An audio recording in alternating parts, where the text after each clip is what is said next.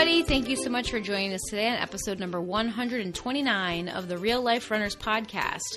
As runners, we need to stretch, right? That's what we're told. We're, we, are we are told that if we want to avoid injury, we better start stretching, and we probably got injured because we didn't do enough stretching. But is that true? So today we're going to go over some of the myths surrounding stretching and what you should be doing instead. This is the Real Life Runners Podcast, and we're your hosts, Kevin and Angie Brown. Thanks for spending some time with us today. Now let's get running. So, Kev, you stretch before and after every single run, right? You stretch on a daily basis. I have a solid 45 minute stretching routine before and after all of my runs. I'm just going to laugh just thinking about that. Like you even having a stretch routine. A routine. I I can look down and see my knees. I think if I bend over to touch my toes, I can touch my knees. the best is like when we try to go through some of these like flexibility tests and stuff and you're like, "Yep, that's what I got." That's and I'm it. like, "No, come on, you have to have more than that." And you're like, "Nope, nope, that's what I got right there." You're like, well, it just at least sit up straight. I'm like, I'm trying to. My hamstrings are screaming at me.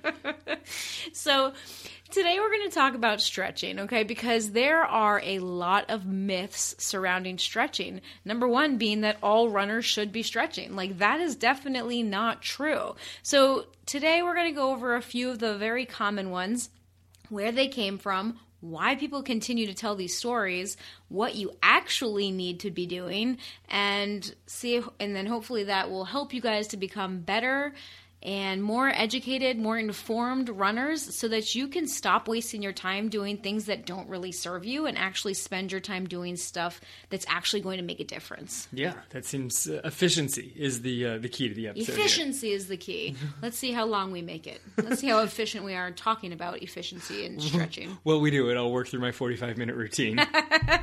Kevin's going to be over here stretching while we record. All right, so stretching myths. So number 1, all runners need to stretch. Obviously.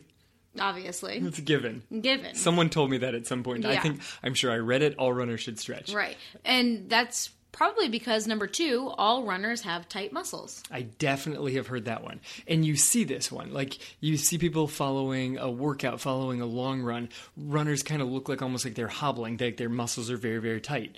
Yep. Definitely. Well, here's the thing. I hope that runners have tight muscles because tight muscles are kind of a good thing, right? Yes, yes. Well, I, I want my muscles to be tight looking. There is that aspect of it. Of I want them to look tight and toned. yes, and strong. Tight, tight. okay, tight with two syllables. Nailed it. Um, the the thought that all runners have tight muscles is put out there as though it's a negative statement, mm-hmm. where it's not necessarily a negative statement at all. Right, and I, I don't think that's necessarily true at all because I am much more flexible than you are. I wouldn't say that I have tight muscles. I would say you have some tight hamstrings. Like yes. you've got limited flexibility in your hamstrings. I can bend over and put both of my palms on the floor. So I am a runner and I don't think I have tight muscles. Some of my other muscles might be a little bit tighter than others, but in general, I think that the blanket statement that all runners have tight muscles and all runners need to stretch is completely false. Yeah, I mean, we got a kid on the team who can like lay on her stomach and reach her head back and touch it with her toes. Right. That's true. That's true. And like that is a really good thing that you point out here because there are some runners that are hypermobile. That means too much mobility. Hyper flexible. That means too much flexibility. And that can actually be a bad thing. Like in her situation on the team, she was a dancer her whole life. And so she has a lot of range of motion and flexibility. So I pretty much never have her stretching because she doesn't need to stretch. She's already plenty stretched out. She needs the opposite. Right. Which actually connects to number three, which is the more flexibility you have, the better. Mm-hmm. That's also the myth that goes out there is runners are really tight and the more flexibility you have, the better, which goes back to the first one, all runners need to stretch. Right, because all runners should be trying to improve their flexibility. Also, not true because as long as you have enough flexibility, that's really all you need. You don't need to keep trying to go more and more and more and keep gaining flexibility gaining flexibility is not really going to benefit you in any way as far as your running goes. No, no, but it's a good thing to point to as a blame for for point myth number four here. Uh, if you don't stretch, you'll get injured, mm-hmm. or the flip of that. If you're injured, it's probably because you weren't stretching enough. Right, exactly. So these are some of the very commonly held myths regarding stretching. Now, there's probably more, you know, but these I, I think are some of the big ones. So where did all these come from, and why are they still here? All right, so we had some fun trying to come up with where they come from, and not just where they come from, but why do people just keep digging into them? Why are people like, no, no, no, I have to do this stretch before I run? Mm-hmm. And I think there's a there's a few. Um, there's still coaches out there that are prescribing the same stretching routine that they've been doing for the last 20, 30, 40 years. Yeah, So there's that. that. have- yeah, the people that have been sh- coaching for 30 years, they started doing this 30 years ago, and they had success, and so they're still doing the same thing today. Right, and I mean the the research on whether stretching is good or bad or neutral kind of keeps varying. And so Mm-hmm. maybe when they started coaching, sure, stretching was the key. Like that was the key to injury prevention. It it's not. Right. But it was at one point believed that it was more of a key towards injury prevention, so so Mm-hmm. they stretch. Right, exactly.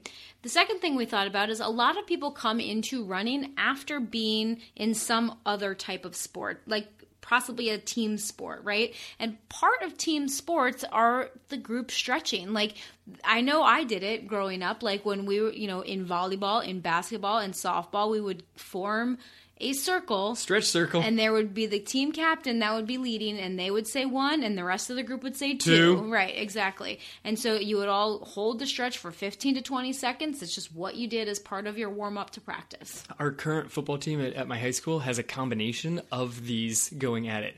They have the guy who's been coaching since like the 1930s, who who has like a voice as though he smokes like a carton of cigarettes a day, and he leads them through static group stretching at the beginning of every practice, Mm-hmm. where he calls out all the odds and the team responds with all the even numbers. Yep. That's their stretching routine at the beginning. Right. But you know, we've got a cross country team. I've got a track team. You know why you do group stretching? So you can take attendance easily. Mm-hmm. That's honestly that's the major reason I do it.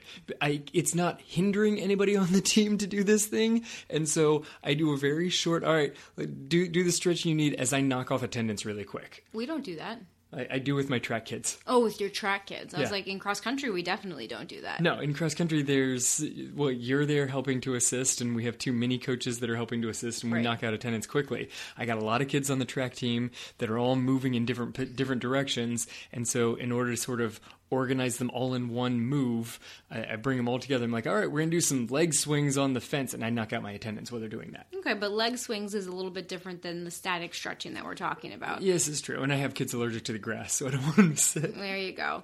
Um, another place this may have come from is if you think about when you were in grade school PE class, right? Like part of PE class was the presidential Phy- physical fitness test, and you did some stretching in PE class to prepare for your flexibility sit and reach test, right? Ah, the sit and reach. I just saw an article that there's a group of athletes that is trying to get the sit and reach test removed from the presidential fitness. really? Yeah, they're trying to get it just taken off because there's not a point. Well, there's no point, right? Because the research is showing that flexibility doesn't is not a good measure of physical fitness. Right. So if you take athletes who their main like athletic venture was team sports, where there was the group stretch and PE class that always begins with the stretching routine, because then the PE teacher could organize like a, a group of small children and for like five to ten minutes just have them do like arm circles and what, what's the one cherry pickers. That's a good one. Cherry pickers. You know, where you reach down in front of you and then between your legs and then behind your legs. Oh, okay. That's a good one. There you go. Um, and, and you know some of these basic stretches that I remember since grade school. Mm-hmm. Now you you're out and you're trying to run and you're on your own. You're like, well, every time I've ever done an athletic thing, I always started it with this stretching routine. So I'm going to pick and choose the ones that I like, and I'll do those, and then I'll go run. Exactly. Um, th- another reason that people stretch before they run is that it could feel good. I mean, some people really like stretching, other people hate it, but some people like it. So they just do it because it, it feels good and they think they should, and so they do it. Right, they think they should, and that leads to I think the last one, which is if you're at a gym and you look around, you're like, uh, I'd like to be a runner. That person runs. I saw them stretch before they got on the treadmill. I'm going to stretch before I get on the treadmill. Poof! Now you've got a stretching routine. Right. It's a follow the leader effect. Yes, that person looks like they are fast. They look like they know what they're doing, and they stretched. So stretching must be the answer. Not realizing that that person did it just for n- complete arbitrary reason themselves. Yeah, who knows why? If- Exactly. or, or if they actually know what they're doing. Right. But they look fast. Yes. So I'm just going to do what they do so that I can be fast. There too. you go. There you go. So this is just kind of some of our musings about where some of these things possibly came from. Um, but today we're going to talk about what actually works and what the research is showing, and then obviously what we do now after years of experience with both coaching and physical therapy and um, the ways that you're actually going to help improve yourself as a runner, as an athlete, and as a human being.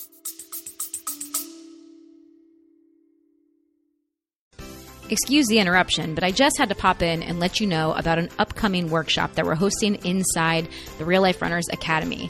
If you're someone that's ever struggled with thoughts or beliefs that are getting in your way, or you think you're self sabotaging yourself and you can't understand why you're doing things that you don't want to do or not doing things that you know you should be doing or want to be doing, this message is for you. We're hosting a special Academy workshop May 14th, and we're bringing in an expert in neurolinguistic programming, Miss Megan Blacksmith. And she's going to be teaching us how the thoughts that we have can either be helping us in our life or holding us back. And we want to invite you, our amazing podcast listeners, to join us. So you don't have to be an, a member of the Academy to join us this month. You can join for a small one time fee by going over to realliferunners.com forward slash workshop. If you are a current Academy member, this and all of our monthly workshops and all experts that's all already included in your current membership. So if you are a current member, do not go to the website and repurchase because it's already included with your membership. But if you want to join just for the workshop, check it out over at realliferunners.com slash workshop today. Now, back to the show.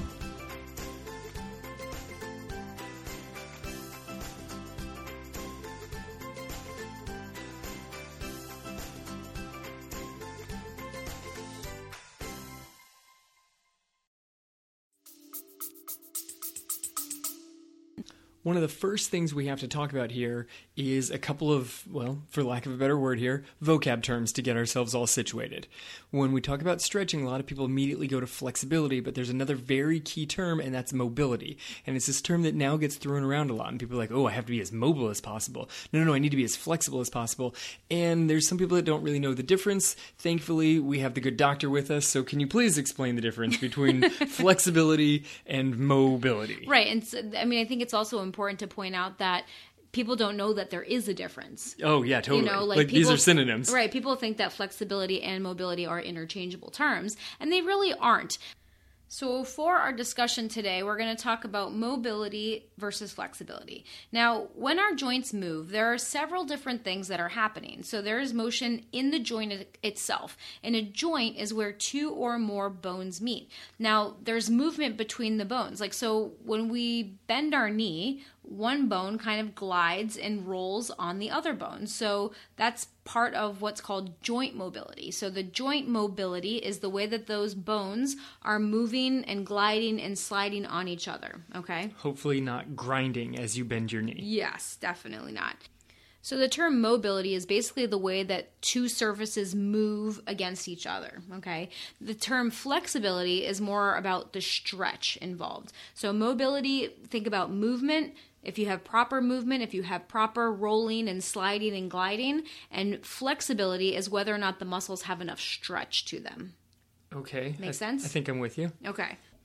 So when people talk about stretching, they're trying to increase the muscle flexibility, which is the amount of stretch that a muscle has. And that's what traditional static stretching does. It, it, tries to lengthen the muscle by increasing the amount of stretch that that muscle has. Okay, so flexibility is all about being able to stretch out muscles, right. and mobility is that the joints themselves are moving f- fluidly mm-hmm. and that the muscle fibers inside of your muscle are gliding along each other fluidly. Right. We didn't really cover that yet, but yes, that's a very good point. Like it's not mobility is not just about the joints. There is also tissue mobility, which is kind of like a third category, and that like you said, the muscles are all lined up, and when muscles contract, they should slide and glide nice and easily along each other. And when there's scar tissue or other gunk in the area, for lack of a better word, um, sometimes those muscles are not sliding and gliding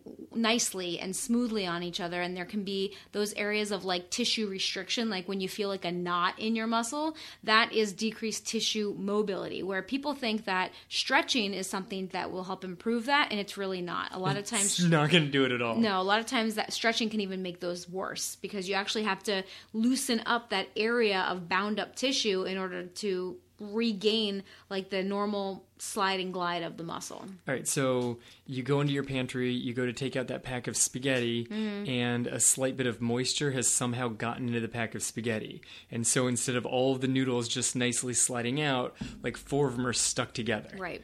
And so you've been convinced that the way to fix this, that it's not moving correctly, is to increase your flexibility. So you grab that strand of stuck spaghetti and yank on the end of it really hard Yeah, that in an effort to fix it. Yeah, do you think the spaghetti actually stretches? So you're just going to end up snapping spaghetti? You snap the spaghetti, right? That sounds painful to my hamstring. Right, and that's thankfully I'm a good 20 minutes into my flexibility routine now. So that's actually a good analogy because when you stretch a muscle, if you're actually trying to stretch a muscle and improve your flexibility, it's actually tearing your muscle in order to lengthen it, which causes an inflammatory response in the body. So, do you really want to be doing this all the time? Because you can't just like stretch a muscle. Like to stretch and actually increase the length of a muscle, I'm going to say it again, you actually have to create micro tears in the muscle to lengthen the muscle and then the scar tissue comes in and kind of repairs that with the inflammatory response and then that muscle is longer because now you have little bits and pieces of scar tissue built up in the muscle as well. right, it's uh, I'm going to go with the the spring analogy on this. If you have a tightly coiled spring and you hold it and kind of stretch it open for a while and keep it in that like stretched out position, when you let go, it won't completely coil back. Right. Like if you stretch it really far and then let go, it totally coils back up on itself. If you stretch it and hold it for a while and mm-hmm. let go, it'll coil back but not quite all the way. Mm-hmm. If you keep stretching it out and holding it long enough, eventually it just stays that length. Mm-hmm. That's increasing your muscle actual flexibility. Right, and that's the same thing with like a rubber band. Okay, you Yes. can think of it a rubber band analogy as well. If that rubber band stays stretched out for a long period of time, it's not going to ever regain its normal tautness. Right, which may or may not be a good thing depending on what your what your aim here is. Right. And any girl especially knows this. Like if you've ever used a ponytail hairband and and put your hair in a ponytail, how many times like can you wrap that around itself and stretch it out before that ponytail is going to lose some of its elasticity. Like it's just not going to be as elastic, as tight anymore. It's just that's what's going to happen. Riley, it's, it's so funny because now um, scrunchies are back. You know, like in, in Thank God. style. Thank goodness. and there's like this whole like VSCO kids, and you wear scrunchies on your wrists, and it means different things. And All, all my high school boys are wearing scrunchies on their wrist. I Well, don't even know what to do with that. Is this true? Like someone told me that it's actually like a way to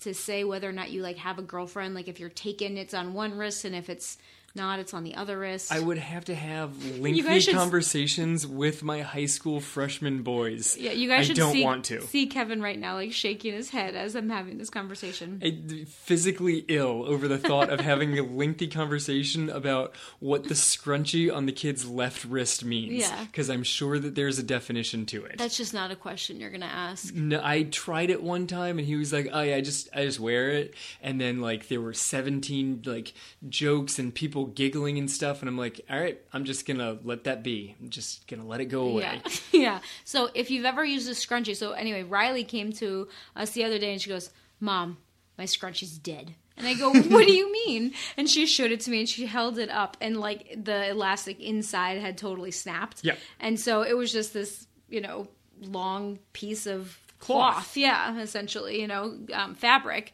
And she's like, it died. So anyway, that that's another good analogy. Like think of the scrunchie, right? Like after you use the scrunchie or rubber band enough times, it gets stretched out. But it's how many times do you have to use that to, in order for it to actually stay stretched out? So it's the same thing with your muscle. Like in order for you to actually improve the tissue length of your muscle, you have to actually stretch it now, this is one of the research studies that has been done relatively recently. You have to stretch a muscle for three to five minutes, like to hold it, right? So if you're holding a hamstring stretch, let's let's go with your hamstrings right now. Yes. You're gonna get into a hamstring stretch position and you're gonna hold it for three to five minutes. That sounds uncomfortable already. four to six days a week, No, thank you. done for 10 to 12 weeks. And I'm quitting. Right. So that's what it actually takes for you to increase the length of a muscle. So if you're stretching your muscle, you know, your hamstrings for 15 seconds, 30 seconds, a little after your run, and you do that a couple times, you're not actually increasing the flexibility of your muscle. Yeah, let's do this one more time. This is three to five minutes, four to six days out of the week. So basically every day. basically every day holding a single stretch for a minimum of three minutes and then doing that for about three months Right. and that will actually improve your flexibility That's the, so that's what actually showed a significant change in the length of a muscle. But I've never to the research study. I've never seen anybody do that. Right. You know, in in the classic before practice begins group stretch that I've watched lots of other sports do, they count to 20. At most they count to 30. Mm-hmm. Right.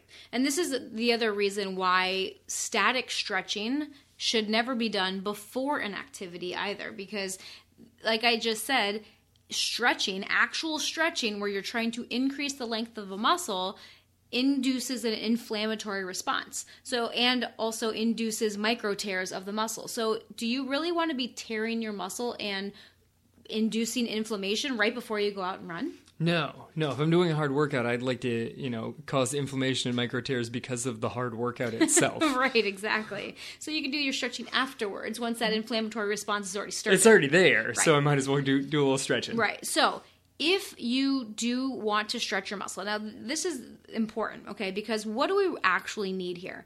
Because in the beginning, we started out with all runners need to stretch, which we said is a big fat false statement. So all runners do not need to stretch. All runners do not need to increase increase their flexibility. If you do, okay, because you might have tight muscles, like there might be a benefit for you to stretch your muscles if you don't have enough. Yeah, if you don't have enough, and there's a lot of muscles in the body, and there's there's a sort of gray area as to what enough flexibility is Right. that depends strongly on what activity you're doing. Mm-hmm. Like relaxed distance running does not require a giant range of motion. It does not. Like think about if you've gone off on a long run. When you finish it, you feel like you almost want to like reach your arms up over your head and get that big like I just woke up kind of like yawn giant full body stretch because you've been in this very limited range of motion for mm-hmm. however many miles you've just gone through on a long run. It's not a huge range of motion. Sprinting requires a larger range of motion, but if you're also adding in some like some cross training kind of stuff where you're doing, you know, like the the full body Olympic style lifts, that kind of stuff, like deep squats. Um, give me some other examples of things that have a huge range of motion. Like the snatches and the above head motions, like that's one of the things that oh, you like know, Olympic style lifts. Olympic style lifting, yeah, um, that can get people into trouble because if you don't have enough flexibility for the activity that you're trying to do, then it can become an issue. Then you can strain a muscle, then you can tear a muscle, and you know, um, you can rip a tendon. Like that, that can be a problem. All right, so if you need to increase the length of your muscle in order to have enough flexibility for the activity that you want to perform, then stretching is a good idea for you. But keep in mind, if you want to stretch to actually increase the length of the muscle, we like we said before, 3 to 5 minutes, 4 to 6 days a week done for 10 to 12 weeks on that one specific muscle. Okay. Um, the other thing to remember is to do that after activity. Like you never want to do that before a run. Always do that at the very end of whatever it is you're doing. Right. So at the beginning of a run, you see people that do a warm up, and I, I think that if you're going to do something where you're running with faster stuff, you've got some sort of speed work put into your run. You've got um, even even if you're just doing like strides, you want to do something that prepares your body for a larger range of motion. That's that's good for a dynamic warm up, and you keep throwing static uh, static stretching, and I think it's important that we clear clarify static versus dynamic. Where static, you go into a stretch and you just hold that stretch in that position for whatever the period of time is. Three to five minutes. Right. If you'd like it to be productive, the answer is three to five. What a lot of people are doing is 20 to 30 seconds, counted quickly in their head. Which is more of a dynamic type of stretch. It really is. So dynamic is a stretch where you move in and out of the stretch. Right. And uh, d- the definition of dynamic, depending on who you talk to, can be anything from 1 to 30 seconds, really. So a dynamic stretch is really more of what we want to be doing as runners, okay? Like I said, you need enough flexibility to do the activity that you want. More than that, you really don't need, okay? But Dynamic stretching is a very good idea, especially as part of an active warm up. So, you know, it's not really stretching. That's so it, it's kind of a misnomer here. It, it's more of like just dynamic movement is really what yes, we're looking dynamic for. Dynamic movement. Stretching is not the word because you're not actually increasing the length of anything, and you're you're not attempting to create micro tears. You're trying to essentially activate the mobility of everything and tell tell your body, hey, we're gonna start moving now. So everybody get on board because I need all of my muscles firing together so that I can get the workout in. Exactly. So stop thinking about stretching and flexibility so much. Try to shift your mindset more to mobility. Okay, so title of this episode is Stop Stretching and Do These Things Instead. What we really want to focus on mostly is mobility and strength training. Okay, these are the things that we as runners need more of.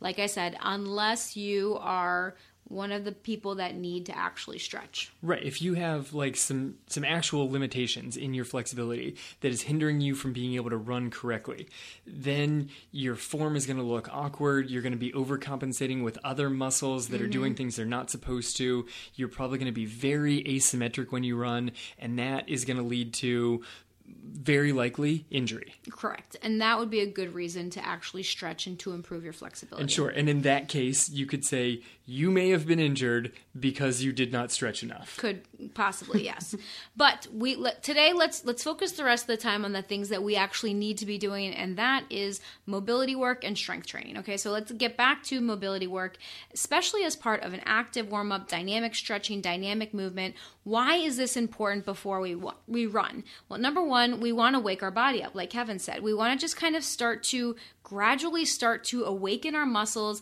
gently start to fire these muscles to let our body know what's about to happen Right, and I mean this is part of the the full warm up routine that I go through with my track kids, and I had some that didn't like it because they they came from a different school and they're like, oh that that's not how we warmed up. I'm like, okay, well that's how we're gonna warm up now because I start them by walking with high knees. It's like high knee marching, and they're like, oh no no, we just did a skips, which is skipping with high knees, but that Mm-hmm. was their first move. I'm like, we can get there, but we're going to start by walking with high knees. Yeah. And then maybe we could do some some high knee jogging and then we're going to get into a skip, but it's going to just keep building on itself. Right. But we're going to start with something really gentle so that you don't leap straight into this super powerful motion of trying to skip and bring your knee all the way up. That's just too much. Start easy and just kind of keep increasing the motion. Exactly. Another benefit of an active warm up is that you're increasing the mental connections, that neuromuscular connection, that is the brain's connection to the muscles. You're starting to fire that that connection and strengthen it so that when it comes into your run or your workout or your race, that connection's already firing on all cylinders and you're ready to go. Yes, and I I want to key in on that firing on all cylinders.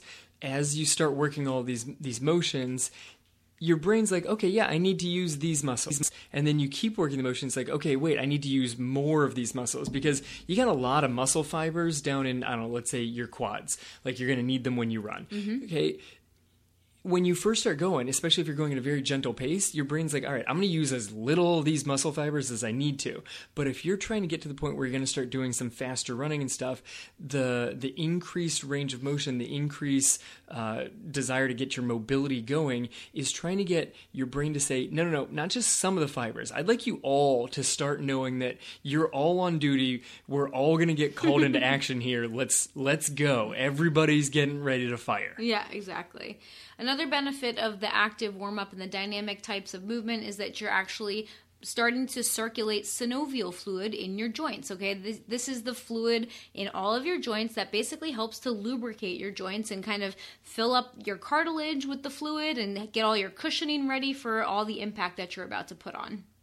So let me try another another metaphor. I love these. All right. Mm-hmm. I so love when you just think of metaphors on the fly too. they always go well. I, I can't wait. Let's All do right. it. So the cartilage between, let's say, in your knee, from from uh, femur coming down, tibia underneath you. You got it. So you got a little like cushion in there. Yeah, that's your meniscus. Uh huh. So that guy in this process literally is like a pillow between bone coming on from on top and bone coming from underneath. Okay. You make the you fill the pillow up with more fluid. Or a sponge. You know, could be a sponge. Sponge. that would have been a better one. That would have worked better. Yeah, I mean, you- yeah, you're basically just hydrating. You know, you're hydrating the joint, and you're you're just allowing the fluid to move. Like think about when things are. Um, now I'm going to try to come up with an analogy. On It's a fly. water balloon. You're not going to get a whole lot of cushion if you have a flat balloon there, but as you start working in it, fills it with synovial fluid. I totally nailed the pronunciation. now you have a cushiony water balloon in between, and that's going to make your run squishy and nice. There you go. I mean, it's really the difference between like a stagnant pond.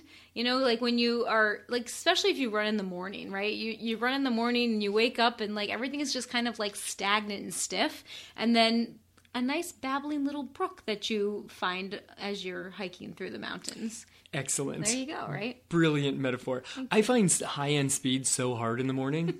like even even if I've gone through a run and I'm like I'm awake, I've been running for 45 minutes, I still find it hard to try and get strides in at the end. Okay. Like I just don't feel like I'm going. So I usually do six strides at the end if I'm if I'm going to do strides in that particular day. The first two are not going well, and at, for a while there, I tried to like force them, and I'm like, okay, this is that's just pointless to force them. So I use the first two to just gradually build up. Mm-hmm. So maybe the last like three steps of my first stride feels good, and then the next one I try and just slowly build up and get to it. And after the first few, then I can I feel like my muscles are moving correctly. So even though I've already run for like 45 minutes, I still need to build up and actually get it because it was an easy run, so I had a very limited range of motion. So I mm-hmm. used the first two strides as sort of a a brief rush dynamic warm up for the back end of my strides. There you go. I love that. And then finally, another good benefit of the active movement before getting into a workout is to help decrease your body's perception of tightness. This is my favorite one. I know. So, what is a per, what is perception of tightness? Basically, it, it means that you think you're tighter than you actually are. and and most people do. Right. Like if I, I I know I read a study on this and I can't remember it, and I tried to find it when I was writing the outline and I couldn't find it.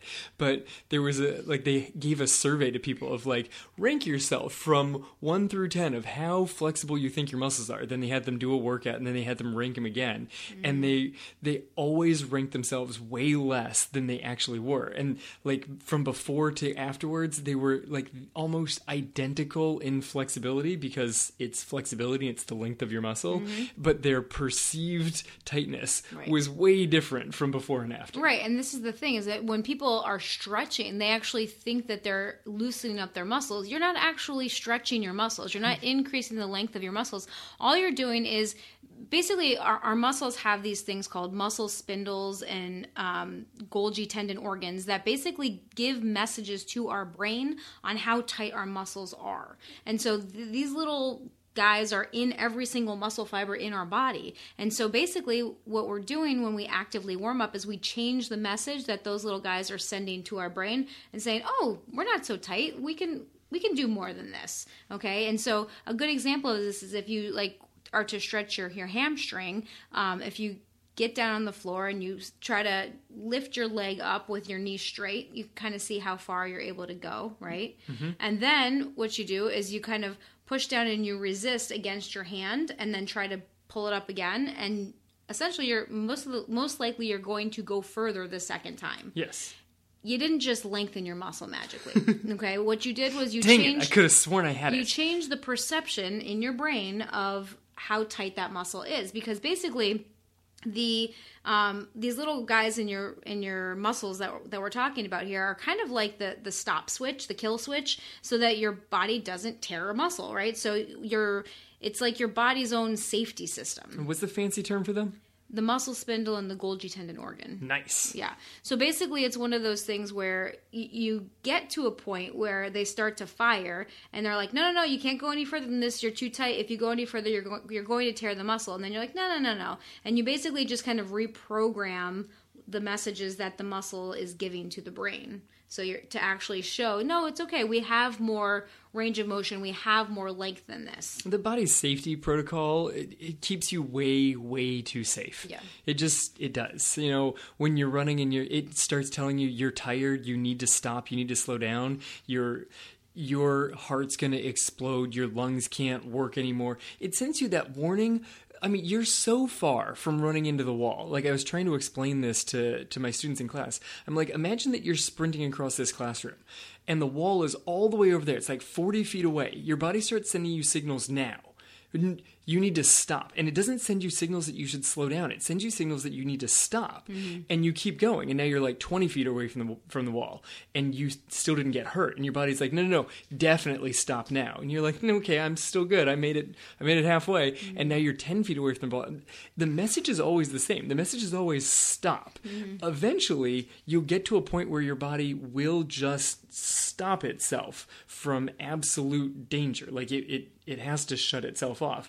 But for the most part, you can just kind of keep convincing it that it's telling you the wrong message. Well, I mean, I think that's that's true when it's when it comes to fatigue and those kinds of things. Perception of tightness is a little bit different because if you do keep going, you will tear. You will eventually muscle. tear? Yeah, you you absolutely will. Um, there's there's a reason that we have these things, and it is to prevent just you tearing through muscles. But kind of waking them up a little bit allows them to to get to your full range of flexibility. You got it. So basically, like when you're doing an active stretch or an active movement, you're you basically work into that range where you feel like okay that's i'm feeling really tight right there and then you pull back and then you work into it and then you pull back kind of like what you said with your strides you work into it and then you pull back and when you do that each time it's kind of like you're just bumping the ceiling just a little bit further each time right like you're bumping bumping bumping and then all of a sudden you're you know taller than you were yeah, or and you have more space than you did right. So then you're able to actually the muscle can have its full flexibility. Right. Because it, it's there.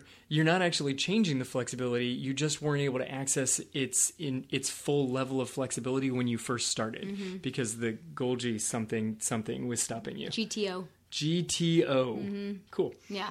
So that's the the benefit of those are some of the benefits of an active warm up and some active dynamic types of stretches before your workout.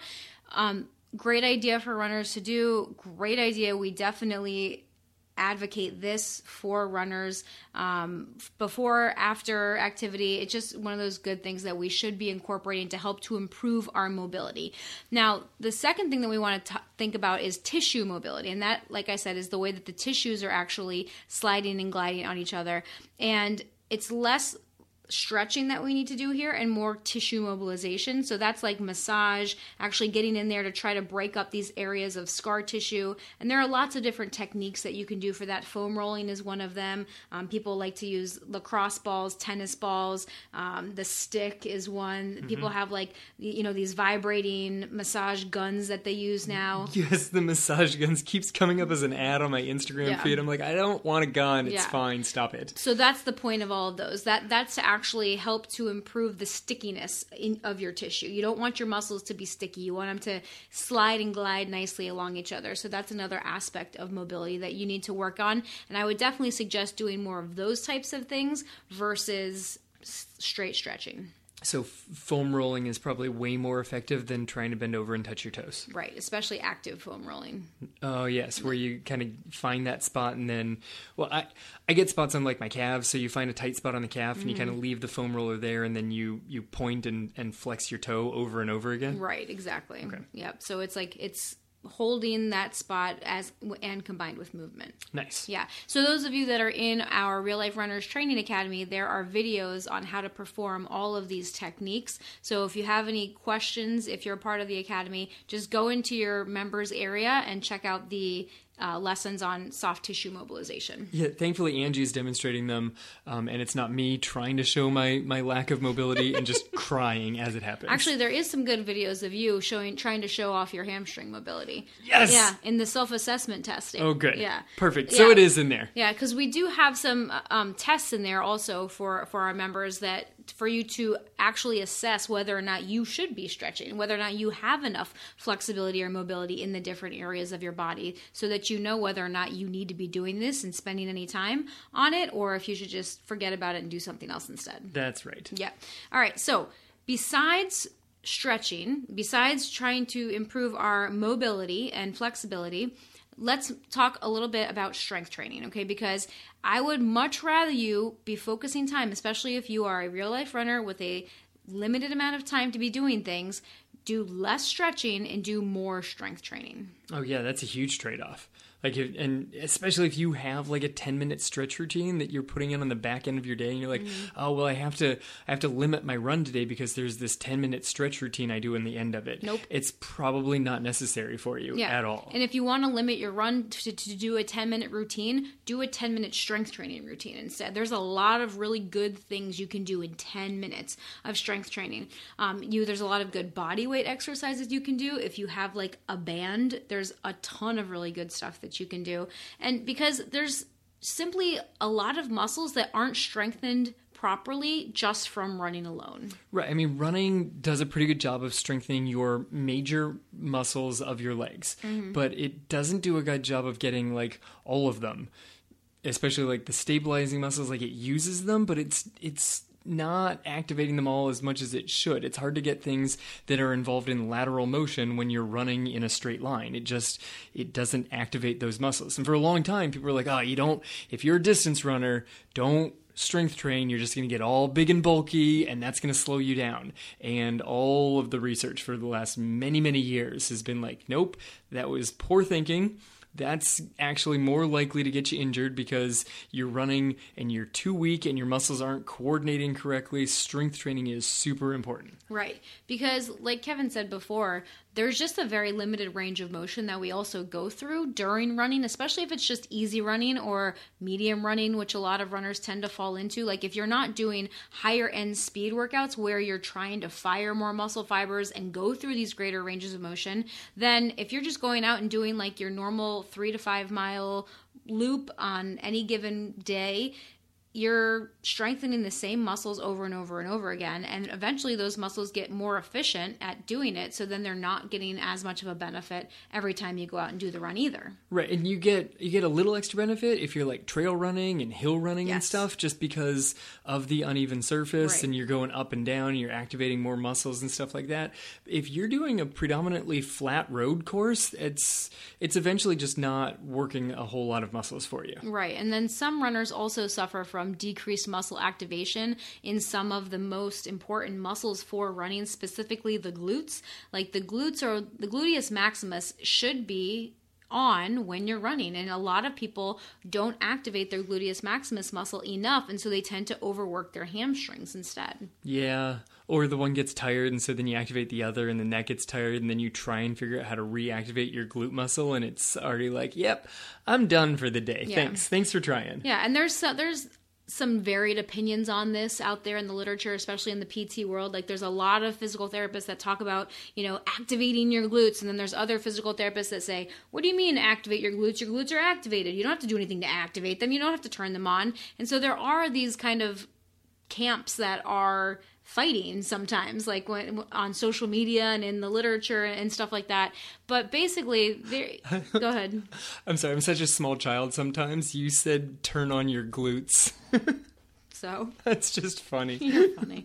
So, anywho, since we are talking about the glutes, let's talk a little bit more about which muscles you should be focusing on when it comes to strength training as a runner. It's the glutes. It is the glutes, that's true. So, gluteus maximus, medius, and minimus, those are the three glute muscles, and they're all important. Your gluteus maximus is your power muscle, okay? That's the biggest one.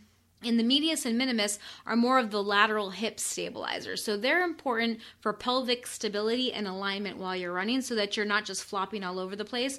Because if you have weak hip stabilizers, a lot of times that leads to knee pain, back pain, all sorts of pain. This was how you first fixed my knee pain. Mm-hmm. You were in physical therapy school and you were trying to get me to do a clamshell exercise and I kept doing it. And in order to do it, I was using weird muscles. You're like, no, no, no.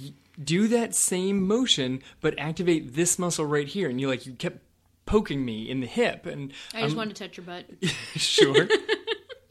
I no, I could be a small child too. I said hip. Um, but yeah, you were trying to hit like my glute medius. yeah. And you're like, no, no, it should it should activate right here. And I kept doing the clamshell and I was not activating that muscle at all.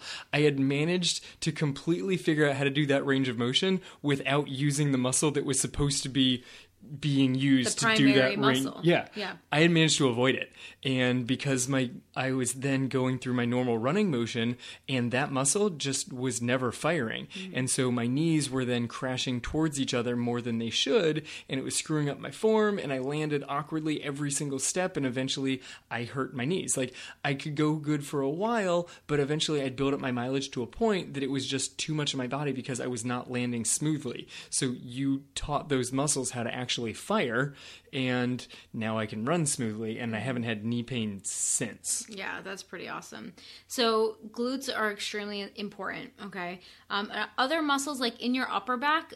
I would I would say to focus some strength training on those as well, like your scapular stabil- stabilizers, which are like the muscles between your shoulder blades, because that's going to help improve your posture when you're running. And you never you don't want to be the runner that's all hunched over because if you're hunched over, then guess what's going to happen? You can't breathe. you can't breathe, right? Because if you're hunched forward, your shoulders are rounded, your chest is is kind of shut down, your lungs can't expand all the way. So when your lungs can't expand, then you're not getting the amount of oxygen in that you need and you're going to get tired more easily, you're going to get out of breath, you're going to get muscle cramping, you're going to get side stitches, all those other fun unfun things. Yeah, all of those are super important, but let's focus on the most important reason to have good posture while you're running. When they take your race pictures, if you're all slouched forward, it is never a good race picture. Not flattering. It's just it's not a flattering look. So you want to have good posture. One, then they can see your number across the chest because then they can actually send you your picture. And two, you would actually be inspired to order it because you're like, I look strong in that picture, as opposed to you look like you're completely hunched over. You kind of got this turtle look going. Your neck is sunk into your shoulders. Your shoulders are all curled forward, and you look like you're getting ready to crawl across the finish line. I really wish you guys could see him demonstrating this posture right now as he explains it. Nailed it. Nailed it. All right, so back muscles, glute and hip muscles, um, and then third, your calves. Okay, your calf calf muscles are super important as a runner. You want to be strengthening your Achilles tendon, your gastrocnemius, and your soleus. Those are the two main muscles in your calf. And just for you know your party conversation again that it was the gastrocnemius also abbreviated gastroc That's the big ball at the top of the calf. yeah, and then the soleus is the runner's muscle. Yep. And so that is, um, you know, one of the things that that has the highest num- level of type 1 fiber muscle fibers in the body mm-hmm. which are your long slow endurance types of muscles which is why it's called the runner's muscle. Fun little fact for you but basically when you strengthen your calves your calves should act as a spring when you're running. Go, let's go back to your spring analogy. Yes, please. so when you take a step, your um, calf muscles they shorten, which is kind of like coiling that spring, and then when you push off, they sh- they contract. So you should be like uh, getting that little explosion of springiness. You should spring the spring. Spring the spring, right. And the problem is, as we get older, we lose some of the springiness in our muscles. And that's why older runners tend to be more prone to things like tendinopathy and tendon injuries. Mm, because their springy springs aren't springy anymore. You got it. They're, they're stiffer. Yeah, which is unfortunate. And you also don't get rebound with every step. Mm-hmm. Like part of the benefit of your your muscles having this sort of tightness and the ability to like coil up and spring back is with every step that you land, your your muscles themselves actually spring themselves back up. Right. So each step is not I have to lift my fit, foot off the ground. You're getting some help. The muscles want to bounce your foot back off the ground. There should be a bounciness to this. This leads to the current shoe controversy is Nike created a shoe that was giving you extra rebound. It was trying to to essentially do what your muscles did. And they're like, "No, no, no. This is the springiest thing. And I mean, shoe company's been doing this for over a decade, and Nike found a way of making it extra springy that was giving you 4% greater efficiency. People are like, okay, they totally just made that number. And then you looked at like everyone's, like the elite athletes who are using these shoes and they're like marathon and half marathon times, and then subtracted 4% and you got their brand new marathon and half marathon times and that's where it mm. came from is suddenly people are PRing at like the elite level. They PR by like 10 seconds Yeah. 3 seconds. People were taking off 2 minutes off of already world class marathon times. Wow. it was like yeah it it actually is the shoes mm-hmm. So yeah, so that's a little background of on that, which is cool. But basically, th- this just goes back to strength training again. Okay, as we get older, our muscles do tend to get smaller. It's called, if you if you guys want another fun term, it's called sarcopenia. It basically means whoa yeah, muscle wasting with age is, is is what happens if we don't use them properly. And so if we go out and run and then spend the rest of our day like sitting at a desk or doing a lot of sedentary work, our muscles are just kind of getting atrophied, wasting away. So yeah, see, I typed atrophy. Yeah. I you went with sarcopenia. I know that's a fun one. So th- there, there's a lot of fun terms out there that we can throw around, but um, basically, you need to do the strength training to fight the effects of that. You don't want your muscles to atrophy as you get older. You don't want them to waste away. You want to maintain as much lean muscle mass as possible. Running is going to help you with that somewhat, but strength training is really going to help you with it. Uh, strength training is going to help you way more than just going out and running repeatedly. Absolutely. Especially as you get older, you want to really make sure that you are hitting the strength training multiple times a week because that's Mm-hmm. how you actually build the lean muscle mass. Mm-hmm. And that corresponds to all sorts of huge overall health benefits. Like you just your body is younger than your age is. Like Decreased risk of osteoporosis being one of them. I mean, like anything, all the health things. Yeah. You just start. You can start rattling them all off. Right. Whether whether one causes the other, but they all correlate perfectly. Right, exactly. So stop wasting so much time stretching. Spend more time doing mobility work, tissue mobility work, joint mobility work, and strength training, and you will be much better off in your running and then also just in your overall health. Fantastic. There, there are no actual health benefits of stretching. Zero. Sometimes it feels good. Zero health benefits. Sometimes it feels good. Sometimes it feels good. Like, I mean, but yoga and that kind of like dynamic active stretching, there's a lot of really good benefits of that, but that's not as much of that just stretch. I mean, sometimes you do hold positions in yoga for an extended period of time, but it's also a little bit different the way that they do it depending on your yoga class. Right. So there's a lot of good thing, good places to use your time more wisely. But if there is a couple of stretches that you really, really love, is there anything that is harming somebody by going through their like three minute stretch routine that they do before they go out and run every day? Is there anything harming them? Yes. Not really. I mean, as long as you just aren't trying to like stretch beyond what your muscle is telling you. I think that's really the th- the key is that you're not trying to like gain more motion. Like you want to kind of stretch into that point where you start to feel that stiffness and that tightness and then pull back. And then you can do it again and then pull back. Like don't try to like just you know gut it out and try to like push through and get more range of motion especially before you're actually warmed up. Right. That will be harmful. All right. Well, that makes sense. Yeah. All right. So that's pretty much what we have for you guys. Hopefully that was helpful for you um, to kind of start to work through some of these things and spend your time more effectively. And that brings us to our favorite segment of the episode, which is the runner of the week. Woohoo! I got to do it this time. Drum roll. Who do we got? Our runner of the week this week is an amazing woman with an amazing story. Her name is Nima Maples, and we are so excited to highlight her story here on the Real Life Runners podcast today. I just love that she's Nemo warrior princess in the world, in the online world. I think it's Warrior Princess Nima, isn't? Either way, I say Yeah. yee in my head every time I see it. Yeah, Nima's awesome. So Nima has shown her strength and her willpower for a long time now because she's been battling some health conditions and she has not let it stop her. So when we contact- contacted her to let her know that we chose her to be our runner of the week, this is what she said. All right, I got to start this because you got to pronounce the things in the second paragraph here. Thank you for featuring me as the runner of the week. I am truly honored. Real Life Runners podcast and tribe have helped me in so many ways. They have provided me with training tips and life lessons and helped me mo- help keep me motivated. As a new runner, I had no idea how to train, and there were so many factors involved in running. I started running in November 2018 after walking my first half marathon. I fell in love with running after I discovered my first runner's high. Running is an escape and a huge accomplishment for me. I have been battling multiple myeloma and aggressive blood cancer with no cure since July 2010. I have also been diagnosed with Sjogren's syndrome, osteoarthritis, and osteopenia. I have had to make many adjustments as a runner due to my health issues, but one thing that I have learned from RLR is to never give up. I am so grateful for our RLR.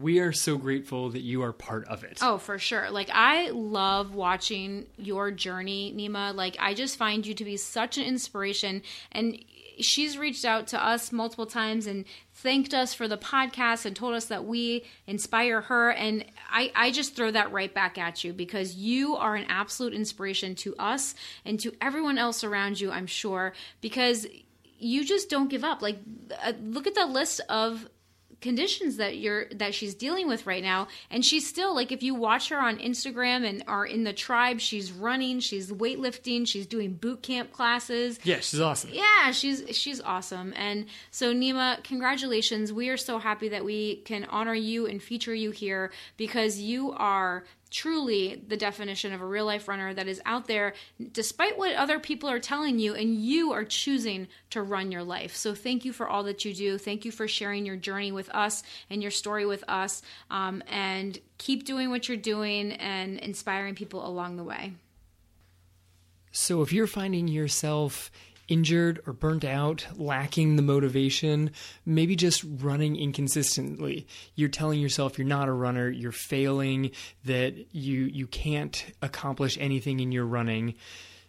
And you're just heading down the path where the, the thoughts just keep getting further and further negative. Yeah, I mean that that problem is only going to get worse if you if you find yourself in this in a downward spiral where you just feel like you're lacking what you need to succeed. We have the program that's right for you, and we're going to be opening the doors for our Real Life Runners Training Academy in just a few weeks. So, we want you to be on the waiting list. We want you to be the first people to know because we can take you from that struggling, burnt out, depressed, like runner that is just not achieving what you want to achieve and help put you in the driver's seat, help put you in charge, find a plan that's right for you.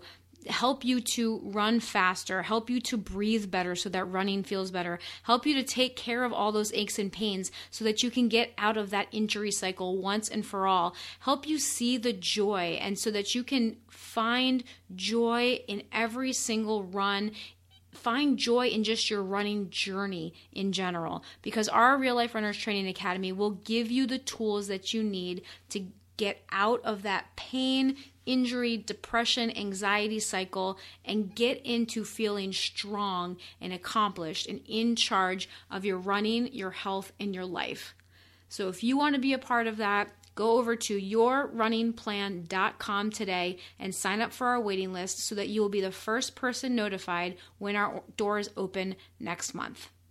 Once more, the website is yourrunningplan.com. Thank you guys so much for spending this time with us this week, like you always do. We appreciate you taking the time to be with us, and we do not take that lightly. Thank you so much. This has been the Real Life Runners Podcast, episode number 129. Now get out there and run your life. If you're ready to have more fun and achieve the goals that matter to you without sacrificing the rest of your life in the process, this message is for you. Maybe you're feeling confused or frustrated because you're not making the progress you want, even though you're running three times per week or more. Maybe you're feeling tired or sore all the time because you're pushing harder every day trying to get better. Maybe you want to run longer, but every time you run a couple of miles, that nagging knee pain starts to act up again. Maybe you've been told that you should probably stop running so much because you're getting older, but you refuse to accept that and want to find a way to continue to improve in your 40s, 50s, and beyond. Maybe you just feel like you're winging it every day and want to start working towards a goal. You want to feel better and be able to make progress in your running as you get older. And if you're like us and the other runners we work with, you want your running to help you become stronger and more resilient in all other areas of your life too. Plus, you need something that fits in your real life, that is simple, easy to understand, and effective. Don't worry, we've got you. If you're ready to transform into a strong, confident, and successful real life runner, the Real Life Runners Academy has everything you need. It includes training plans, coaching, and programs that will teach you how to run faster, run longer, feel better, and accomplish your goals. Check it out today over at realliferunners.com forward slash academy. Enrollment will be opening soon, so be sure to join the waitlist so that you can be notified when doors are open. It's time to run your life.